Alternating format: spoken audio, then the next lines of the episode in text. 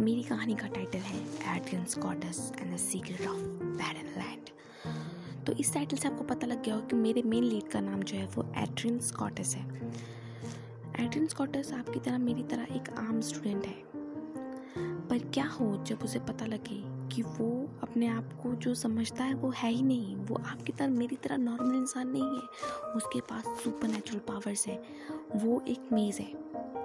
उसके पास ताकतें हैं और उसका और बैटन लैंड का एक खास रिश्ता है।